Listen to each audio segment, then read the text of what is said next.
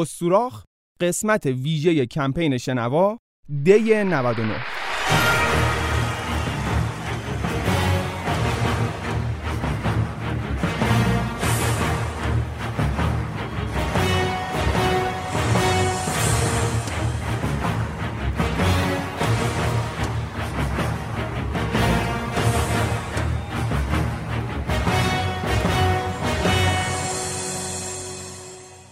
سلام. به قسمت ویژه پادکست و سوراخ برای کمپین شنوا خوش اومدید. تو این کمپین ما و انتا پادکست دیگه هر کدوم برای نابینایان یه قسمت ویژه درست کردیم. البته ما هرچی تولید کنیم ویژه نابینا هاست ولی این ویژه تره. استوراخ با قارچ و پنیره. اگه برای اولین بار داری استوراخ گوش میدی خیلی خلاصه بگم که کار ما تعریف کردن داستانهای اساتیریه. جوری که تا حالا تعریف نشدن. چند دقیقه گوش بدی خودت می‌فهمی چجوری. تو فصل اول استوراخ داستانهای اساطیر یونان رو تعریف می‌کنیم. لطفا این قسمت و بقیه قسمت های ویژه پادکست های دیگه تو کمپین شنوا رو برای همه بفرست. مخصوصا نابیناها. پادکست فارسی دریایی از اطلاعات جالب و به درد بخوره که می‌تونه برای نابیناها آسون ترین روش دسترسی به اطلاعات باشه. اما چشم. چشم از اون چیزاییه که انسان از همون اول پیدایش نسبت بهش کنجکاو بوده. براش اهمیت زیادی قائل بوده و در موردش کلی داستان سرهم کرده من تو این قسمت چند تا خدا، انسان و موجود اساتیری دارم که به نوعی با چشم و بینایی و نابینایی ارتباط پیدا می‌کنن. یا خودشونو نابینا کردن یا یه خدایی زده نابیناشون کرده یا از همون اول تعداد چشماشون کم و زیاد بود. از یک سوم چشم بگیر تا هزار تا چشم. ولی قبل از اینکه داستان اینا رو بگم می‌خوام به یه سوال جواب بدم. مردم دنیای باستان چطوری می‌دیدن؟ یا اینجوری بپرسم بهتره مردم دنیای باستان فکر می‌کردن چطوری می‌بینن؟ طبق معمول افلاتون و ارسطو راجع به این قضیه نظر دادن. افلاتون یه شب که داشت مست و پاتیل از زیافت برمیگشت خونه چند تا گربه رو دید که چشماشون تو تاریکی میدرخشه و براش سوال شد که چرا اینجوریه. الان می‌دونیم علت درخشش چشم حیوونا یه پوششیه که روی چشمشون وجود داره و نور رو برمیگردونه. ولی افلاتون که نمی‌دونست. به این نتیجه رسید که چشم حیوونا و انسانها یه اشعه از خودش ساطع می‌کنه. اسمشو چیزی گذاشت که انگلیسیش میشه ویژوال فایر من هر چی ترجمه کنم یکی می‌خواد بگه ترجمهش این نمیشه یه چیز دیگه میشه. همه هم مشالله مسلط به زبان بیگانه و مترجم و منتقد. آقا visual میشه دیداری یا بصری fire هم میشه آتیش. هر چی خودت دوست داری ترجمه کن. ولی من بهش میگم آتیش چشم. OK یه؟ افلاطون گفت چشم آتیش چشم رو میفرسته بیرون. اون آتیش با نور محیط همراه میشه یه چیزی می‌سازه به اسم body of vision یا جسم بینایی. یه مفهومی شبیه لمس کردن با چشم. فهم سازوکار لمس کردن برای مردم اون زمان ساده تر بود و بینایی رو هم طبق همین مکانیزم. افلاطون زحمتش رو کشید. به همین دلیل انسانهای فانی برای چشم نیرو و قدرتی قائل بودن که اثرات اون تفکر تا الان هم مونده. مثلا چشم زدن یه جور قدرته برای چشم بعضیا. یا مثال بارزش این سوپر هیروهایی که چشمشون لیزر می‌زنه و مثل سلاح عمل می‌کنه. ارسطو شاگرد افلاتون گفت استادم کاملا اشتباه کرده. ما اصلا چیزی از چشممون ساطع نمی کنیم. داخل چشم شفافه مثل هوای بیرون که شفافه. این ماده داخل چشم با هوای بیرون با همدیگه ترکیب میشن و یه فضای رسانای بینایی رو می‌سازن که می‌تونه چیزهایی که داخل هوا هست رو حس کنه. انسان به این شکل می‌تونه ببینه. اولش که گفت افلاتون اشتباه کرده بهش امیدوار شدم. فکر کردم می‌خواد بنیانهای نظریه رو از پایه بلرزونه. ولی این نظریه هم شبیه لمس کردنه. با این تفاوت که آتیش و انتشار چیزی از چشم توش نداره. دموکریت هم در مورد بینایی نظریه داره. دموکریتو باید از درسای دبیرستان یادت باشه. همون که گفت اتم ذره سازنده همه چیزه. اون انقدر تو نظریش غرق شد که همه چی رو اتمی می‌دید. الان می‌دونیم که به جز بمب و سازمان و نیروگاه و زیردریایی و فندک بقیه چیزا اتمی نیستن. تو اگه چیز اتمی می‌شناسی که من نگفتم کامنت بذار. دموکریت گفت فکر کردن و دیدنم در نتیجه اتم ها به وجود میان. مثلا وقتی شما یه میمون می‌بینی به این دلیله که اتم های میمون وارد چشمت میشن و روی اتم های نفست اثر می‌ذارن و می‌فهمی که میمون دیدی. نظریت رو دادی اوکی دستت درد نکنه. ولی خب مثال بهتر می‌زدی براش. من از تصور اینکه اتمای میمون برن تو چشمم مورمورم شد. حالا باز میمون خوبه. تصور کن اگه یهویی کار دیگه ممکن اتفاق بیفته. مثلا دور از اون چشمت بیفته به ولش کن اصلا. ولی جدا اگه مثال بهتری می‌زد از طرفدارای متعصب نظریش می‌شدم. خیلی دوست دارم اتمای بعضیا وارد چشام بشه. یونانیا که هیچ. خیلی از مردم دنیا تا قرنها بعد فیلسوفای یونانی رو عقل کل می‌دونستن و رو حرفشون حرف نمی‌زدن. اونا فکر می‌کردن به جای اینکه نوری وارد چشم بشه نوری از چشم خارج میشه و باعث دیدن ما میشه. یونانیا اینجوری می‌دیدن ولی بقیه مردم دنیای باستان زیاد در این مورد صحبت نکردن. اونا ارادتشون به چشم رو جور دیگه ای تو داستانهای اساطیری نشون دادن. چطوری؟ بعد موزیک میگم. چشمها را باید شست. جور دیگر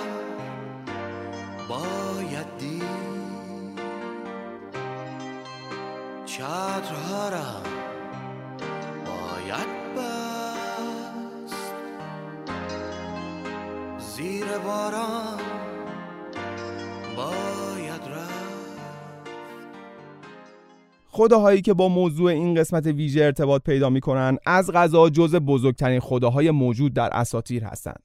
مثلا اودین گندلات خدایان اساطیر اسکاندیناوی. اودین رئیس خاندان خدایان اساطیر نورس یا اسکاندیناوی بود. خدای مرگ جنگ وفاداری دانش و خرد شعر سحر و جادو و غیره هم بود. بزرگوار به کار گروهی اعتقاد نداشت. اودین همیشه به دنبال خرد و دانش بود. خیلی دانش داشت ولی راضی نبود و بیشتر می‌خواست. تو یکی از تلاشاش برای به دست آوردن خرد و دانش خودش رو به شکل هیچ هایکر در آورد. رفت تو یوتنهایم سرزمین قولها تو اساطیر اسکاندیناوی که دشمن اصلی خداها بودن. رفت و رفت تا رسید به چشمه دانش. چشمه دانش اسم شبیه یه سری کتابای مخصوص کنکوره ولی برعکس اونا علم و دانش و آگاهی واقعی توشه. آب این چشمه ایگدراسیل درخت جهان رو سیراب می‌کنه. درخت جهان درختیه که نه تا جهان اساطیر اسکاندیناوی بهش وصلن. نگهبان این چشمه میمیر یکی از قولها و عموی اودین بود. آره خداها و قولها با هم فامیل بودن. تو اساطیر معمولا همه با هم فامیلن. غریبه تو جمعشون راه نمیدن. میمیر قبلا توی جنگ بدنش رو از دست داده بود و فقط کلش براش مونده بود. فکر کن یه کله رو گذاشتن نگهبان چشمه که هر کی ازش آب بخوره خردمند و دانا میشه. اگه کسی بخواد بدون اجازه از آب بخوره میمیر چیکار می‌تونه بکنه؟ تهش می‌تونه طرفو گاز بگیره دیگه. همین مسئله اهمیت خرد رو تو اساتیر نشون میده. حالا اگه بخوای نزدیک چشمه قدرت یا چشمه زیبایی بشی از ده طرف بهت حمله می‌کنن. میمیر هر روز از آب چشمه دانش می‌خورد و باهوشتر می‌شد. واسه یه کله خالی همین بسته دیگه. اودین رفت پیش میمیر بهش گفت یه لیوان از این آب بده به من. از راه رسیدم خیلی تشنم. اگه می‌خوای از آب چشمه دانش بهت بدم باید یه چشمه تو در بیاری بدی به من. قبل از تو هیچ کس این کارو در آوردی؟ بیا این چشمم. لیوان آبو بده بیاد. اینم آب. دانش خیلی دوست داری نه؟ اودین آبو خورد. دانشش آپگرید شد و رسید به ماکسیموم. بعد از اون بهش گفتن خدای یه چشم.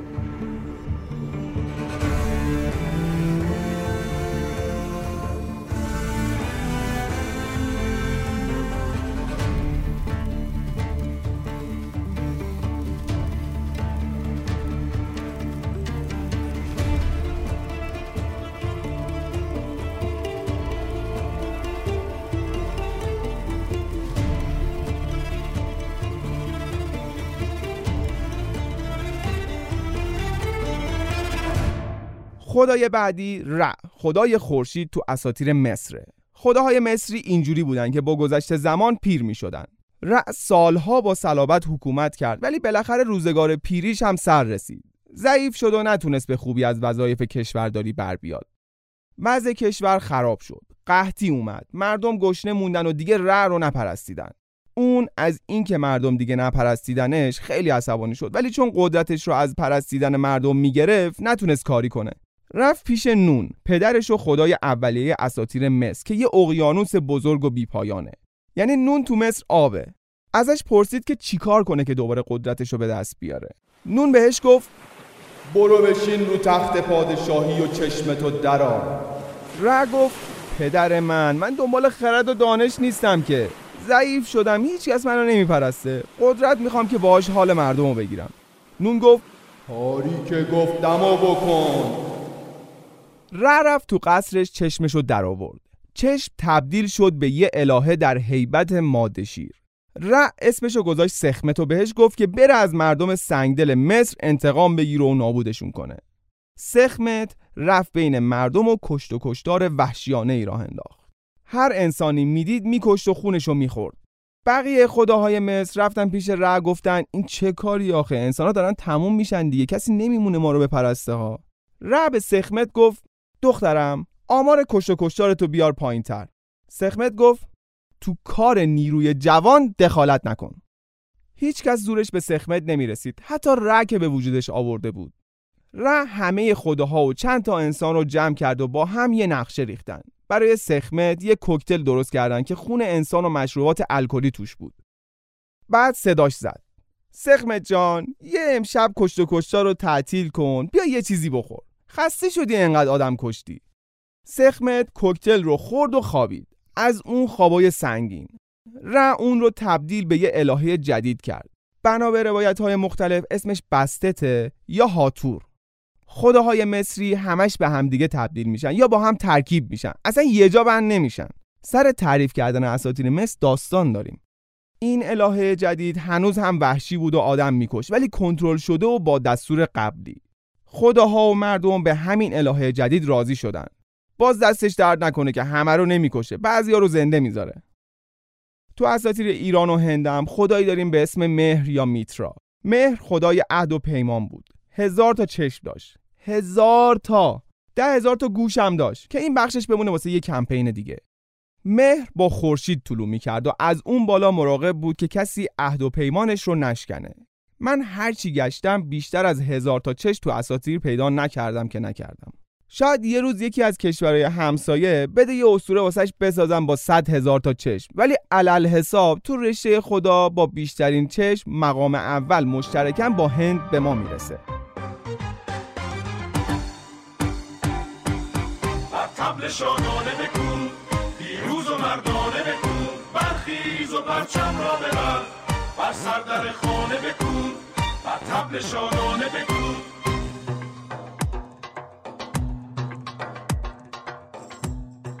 این از سه خدای بزرگ تو اساطیر مصر و اسکاندیناوی و ایران. زئوس گندلات خدایان یونان با چشماش مشکلی نداشت. اون مشکلش جای دیگش بود. ولی تو اساطیر یونان افراد زیادی رو داریم که با چشماشون و با بینایی داستان داشتن. اودیپ یا اودیپوس تراژدی ترین تراژدی تاریخه. داستانش مفصله. اینجا نمی‌خوام همش رو توضیح بدم. خلاصش رو میگم. یه پیشگو به مادر اودیپوس گفت پسرش باباشو می‌کشه. مادر بین پسرش و شوهرش شوهرش که شاه شهر تپس بود رو انتخاب کرد. پسرش رو سپرد به یه چوپان که ولش کنه تو جنگل. چوپان دلش سوخت و بچه رو نکش. شاه یه شهر دیگه اون رو به فرزندی قبول کرد. اودیپوس بیخبر از همه چی بزرگ شد. یه روز یه مز تو خیابون بهش گفت تو بچه واقعی مادر پدرت نیستی. اودیپوس شک کرد و رفت پیش پیشگو. این یونانیا به پیشگویی اعتیاد داشتن. یه بار نشد پیشگو یه چیز خوب پیشگویی کنه ولی بازم همه می‌رفتن پیشش. فکر کنم تو پیشگویاشون قرص مرس میریختن. اودیپوس از پیشگو پرسید آیا واقعا بچه پدر مادرشه یا نه؟ این سوال خیلی ربطی به پیشگویی پیدا نمی‌کنه ولی پیشگو واسه اینکه پولش حلال بشه از آینده اودیپ خبر داد. بهش گفت تو پدرت رو می‌کشی. با مادرت ازدواج می‌کنی و ازش بچه دار میشی. خجالت بکش. اودیپوس به هم ریخت. زد به کوه و بیابون که پدرش رو نکشه و با مادرش ازدواج نکنه. توی راه زد یه پیرمرد و همراهاش رو کشت. رفت تا رسید به شهر تبس شهر آبا و اجدادیش. تو اون شهر یه غول بود به اسم اسفینکس که مردم رو خیلی اذیت می‌کرد. جلوی دروازه شهر می نشست و از مردم چیستان می‌پرسید. هر کیو که غلط جواب می‌داد میکشت. اودیپوس وارد شهر شد. اسفینکس ازش پرسید بگو ببینم آن چیز که صبحها چهار تا پا داره بعد از ظهر دو تا و شب سه تا. اودیپوس گفت انسان فانی دیگه. وقتی بچه از چهار دست و پا را میره وقتی جوونه صاف با دو تا پا را میره وقتی هم پیر شد با عصا را میره. برو چهار تا معمای درست و حسابی پیدا کن بپرس ارزش جون مردم رو داشته باشه. فکر کردی مردم به خاطر سختی چیستانت به جواب نمیدن؟ نه خیر از دیدن کله یه زن روی بدن یه شیر با بالای عقاب میریزه و زبونشون بم میاد. وگرنه بچه ای که تازه زبون باز کرده هم می‌تونه جواب این سوالو بده. واقعا ناامیدم کردی. قهرمانای دیگه به چه غولایی برمیخورن؟ اون وقت من گیر چه غولی افتادم. شانس ما رو ببین. اسفینکس بعد از شنیدن صحبت‌های اودیپوس افسردگی گرفت و خودش رو کشت. اودیپوس بعد از مرگ اسفینکس شاه شد و ملکه رو گرفت. ملکه چهار تا بچه هم زایید. همه چی خوب بود تا اینکه طاعون افتاد به جون شهر. یه پیشگوی نابینا آوردن که جلوتر معرفیش می‌کنم. اسمش تایرسیاسه پیشگو به اودیپوس گفت که قاتل شاه خودشه. می‌بینی پیشگوهای یونان چجوری هوای همو داشتن؟ نمیذاشتن پیشگوییاشون روی زمین بمونه. من الان این روحیه رو به جز مشاور املاکی ها تو هیچ قشر دیگه ای نمی‌بینم. سرتو درد نیارم. اودیپوس پس از کش و قوسهای فراوون بالاخره فهمید اون پیرمردی که چند سال قبل کشته بود پدرش بوده. اینی که باهاش ازدواج کرده مادرشه. بچه هاش در واقع خواهر برادراشن. شوهر امش که همون شوهر امش میشه. ولی شوهر خالش در واقع شوهر خواهر زنشه. و الی آخر. مادرش حقیقت رو که فهمید درجا خودش رو دار زد و کشت. اودیپوس هم درجا خودش رو کور کرد که دیگه بیشتر از این زشتی های دنیا رو نبینه. حالا اگه از اول پیشگو به مادر اودیپوس حرفی نمی‌زد هیچ کدوم از این اتفاقا نمیافتادا؟ انقدر میگم دنبال پیشگو و رمال و کفین نرو واسه همینه. شرط بندی هم نکن.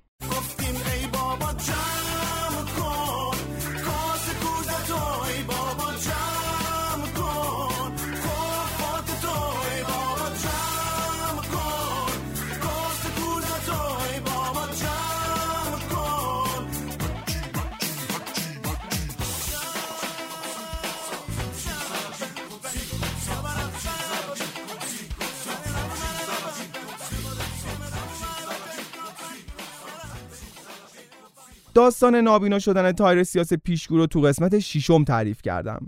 یه فلشبک بزنم و برگردیم.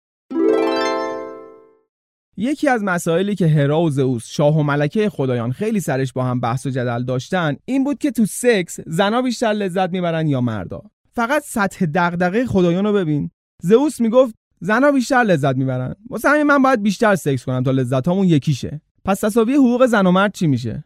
ولی هرا عقیده داشت مردا بیشتر لذت می‌برن و تساوی حقوق زن و مرد بخوره تو سرت خیانتکار اگه الهه ازدواج نبودم یه دقیقه هم باهات زیر سقف نمیموندم. بعد از بحثای فراوون و بینتیجه تصمیم گرفتم پیش یه نفری برن که هرا از چند سال قبل آشنایی کوچیکی باهاش داشت. تایرسیاس یه مرد بود. یه روز داشت تو کوه قدم می‌زد که دو تا مار رو در حال جفتگیری دید. کرمش گرفت و با چوب دستیش زد به مارا هرا از این حرکت اصلا خوشش نیامده تایرسیاس رو تبدیل به زن کرد. تایرسیاس هفت سال زن بود و تو این مدت بچه هم زایید تا اینکه یه روز دوباره داشت تو همون کوه قدم می‌زد که دوتا مار رو دید که در حال جفتگیری تو همون پوزیشن هفت سال پیشن. این دفعه کاری با مارا نداشت و از کنارشون رد شد. هرا از این حرکت خوشش اومد و اونو دوباره تبدیل به مرد کرد. این آدم کسی بود که هرا و زئوس رفتن پیشش برای پی بردن به جواب مهمترین سوال مشترک بین خدایان و انسانا. بالاخره کی بیشتر تو سکس لذت می‌بره؟ تایرسیاس به هرا و زئوس اینجوری جواب داد. اگه لذت سکس رو ده تا در نظر بگیریم زن نه تا لذت می‌بره و مرد یکی. کاش اون روز دوباره چوب دستیمو می‌کردم تو چش و چال اون مارا. هرا از شنیدن واقعیت ناراحت شد و تایرسیاس رو کور کرد. زئوس تایرسیاس رو کشید کنار و بهش گفت من از طرف زنم عذر می‌خوام. اون از این که تو سکس خیلی بیشتر لذت می‌بره یه مقدار عصبانیه. چشماتو نمی‌تونم بهت پس بدم چون هرا اگه بفهمه دوباره می‌بینی بلای بدتری سرت میاره.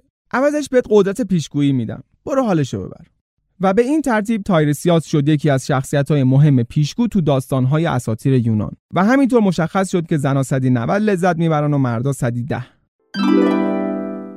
این داستان یه ورژن دیگه هم داره که اونجا تایرسیاس اتفاقی آتنا رو در حال هموم کردن می‌بینه. از تو سوراخ در هموم زنونه نه ها؟ بدبخت داشته تو جنگل قدم می‌زده می‌رسه به یه رودخونه و چشمش میفته به آتنا. آتنا کورش می‌کنه تا بعد از اون حواسش باشه که چیزی رو که نباید نگاه کنه نگاه نکنه. مادر تایرسیاس انقدر به درگاه آتنا راز و نیاز می‌کنه که آخر سر آتنا دلش میسوزه و بهش قدرت بینایی قوی تری میده یعنی پیشگویی. اگه بخوام یه مثال دیگه از مثالهای بیشمار کور کردن تو اساطیر یونان بزنم می‌تونم به تامیریس اشاره کنم. یه نوازنده ماهر که میوزها رو به چالش دعوت کرد. چالش کی بهتر می‌تونه ساز بزنه؟ میوزها کیان نه تا الهه که مسئولیت الهام کردن به هنرمندا رو به عهده داشتن. اینجوری بگم هنر نزد اینا بود و بس. هر هنرمند یونانی در هر زمینه ای می‌خواست اثر هنری خلق کنه باید فرم پر می‌کرد و می‌رفت تو صف انتظار برای الهام از طرف میوزها. نفوذ فوقالعاده زیادی هم داشتن و به هیچ شخص حقیقی و حقوقی اجازه نمی‌دادن تو این حوزه نفس بکشه. تامیریس یه همچین شخصیتهایی رو به چالش کشید. آخه مگه کیهان کلهوری که همچین کاری می‌کنی؟ برای برگزاری مسابقه از داور و تماشاچی بگیر تا هر جنبنده ای که تو شعاع 5 کیلومتری محل مسابقه بود خریداری شده بود. با همشون هماهنگ شده بود. تامیریس تو این مسابقه نوازندگی شکست خورد. میوزها چشماش رو از حدقه در آوردن.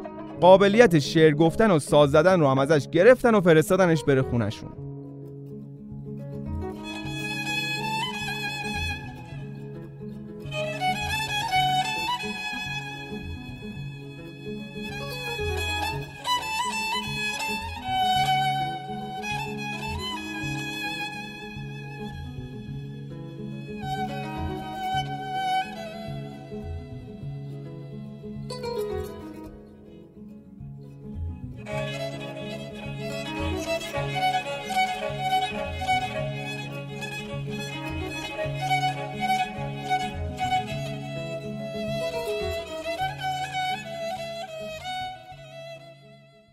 قولها و موجودات عجیب و غریب تو اساطیر یونان ریختن و هر کدوم یه چیزیشون هست.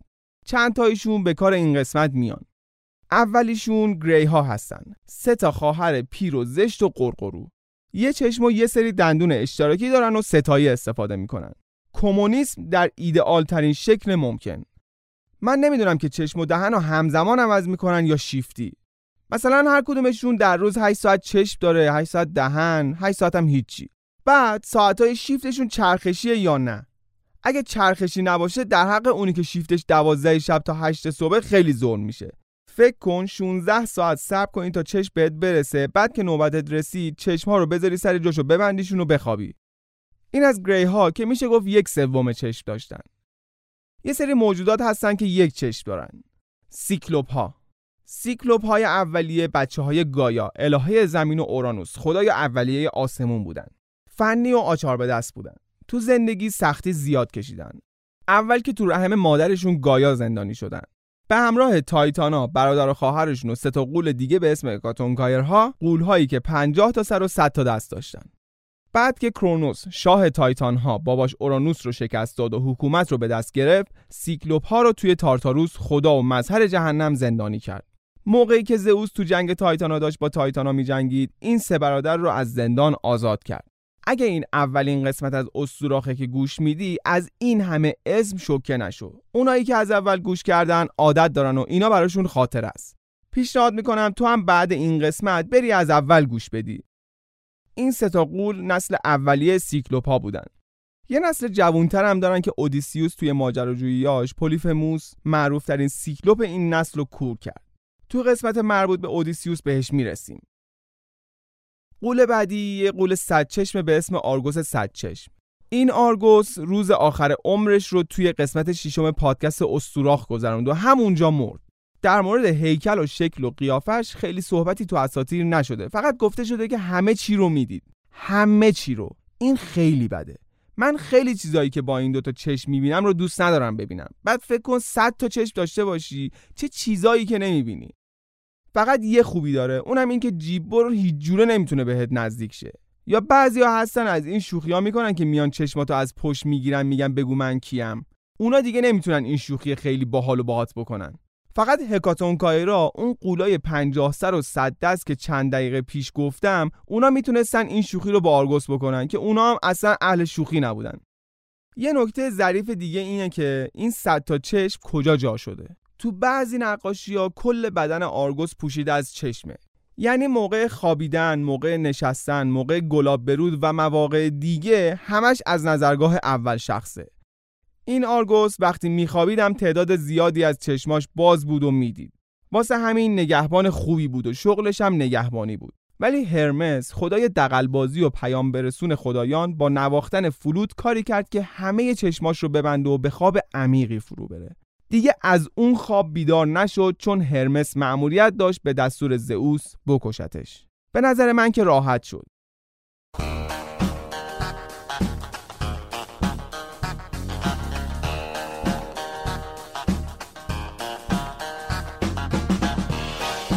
خب دیدی که چشم و بینایی در اساتیر چقدر مهمه.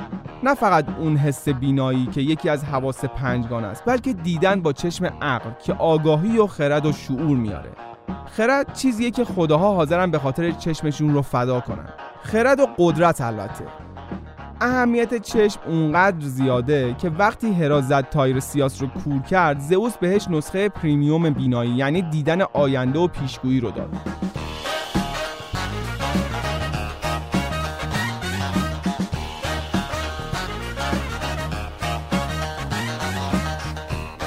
امیدوارم از خداها، انسانها و موجوداتی که توی قسمت ویژه کمپین شنوا معرفی کردم لذت کافی رو برده باشیم. اگه کافی نبود من از طرف اساتیر عذرخواهی می‌کنم. یه بار دیگه میگم بقیه پادکست های کمپین شنوا رو گوش کن. هر کدوم از زاویه نگاه خودشون به نابینایی می‌پردازن و قسمت های خوبی آماده کردن. اگه از استوراخ خوشت اومد که چه بهتر. قسمت های قبلی رو گوش کن. اینستاگرام استوراخ رو دنبال کن و نظراتتو بگو. تا خداهای دیگه خداحافظ.